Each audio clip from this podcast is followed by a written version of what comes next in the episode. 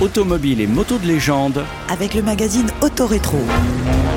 Aujourd'hui, le match Alpha 75 V6 America. et la BMW 325 IS. En ce moment, elles font la joie des nostalgiques, les Young Timers des années 80-90. Sportive et racée. Pas encore bourrées d'électronique et donnant encore le plaisir de rouler.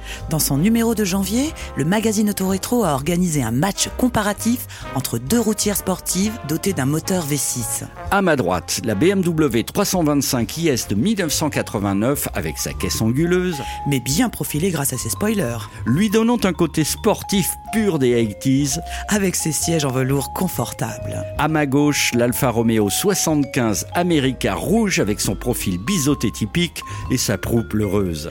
Tableau de bord en plastique noir. Avec un léger avantage à l'alpha en termes de vélocité. Oui, de 0 à 100 en moins de 8 secondes. Par contre, à l'issue du match, c'est la marque allemande qui prend une légère avance, Pour l'ensemble de ses qualités techniques et son confort de route. d'où sa cote dépassant les 15 000 euros. Tous les détails de ce match sur fond de route enneigée et la description complète de ces deux petits bolides années 80-90 dans le numéro autorétro de janvier 2020. Autorétro, Un magazine des éditions LVA.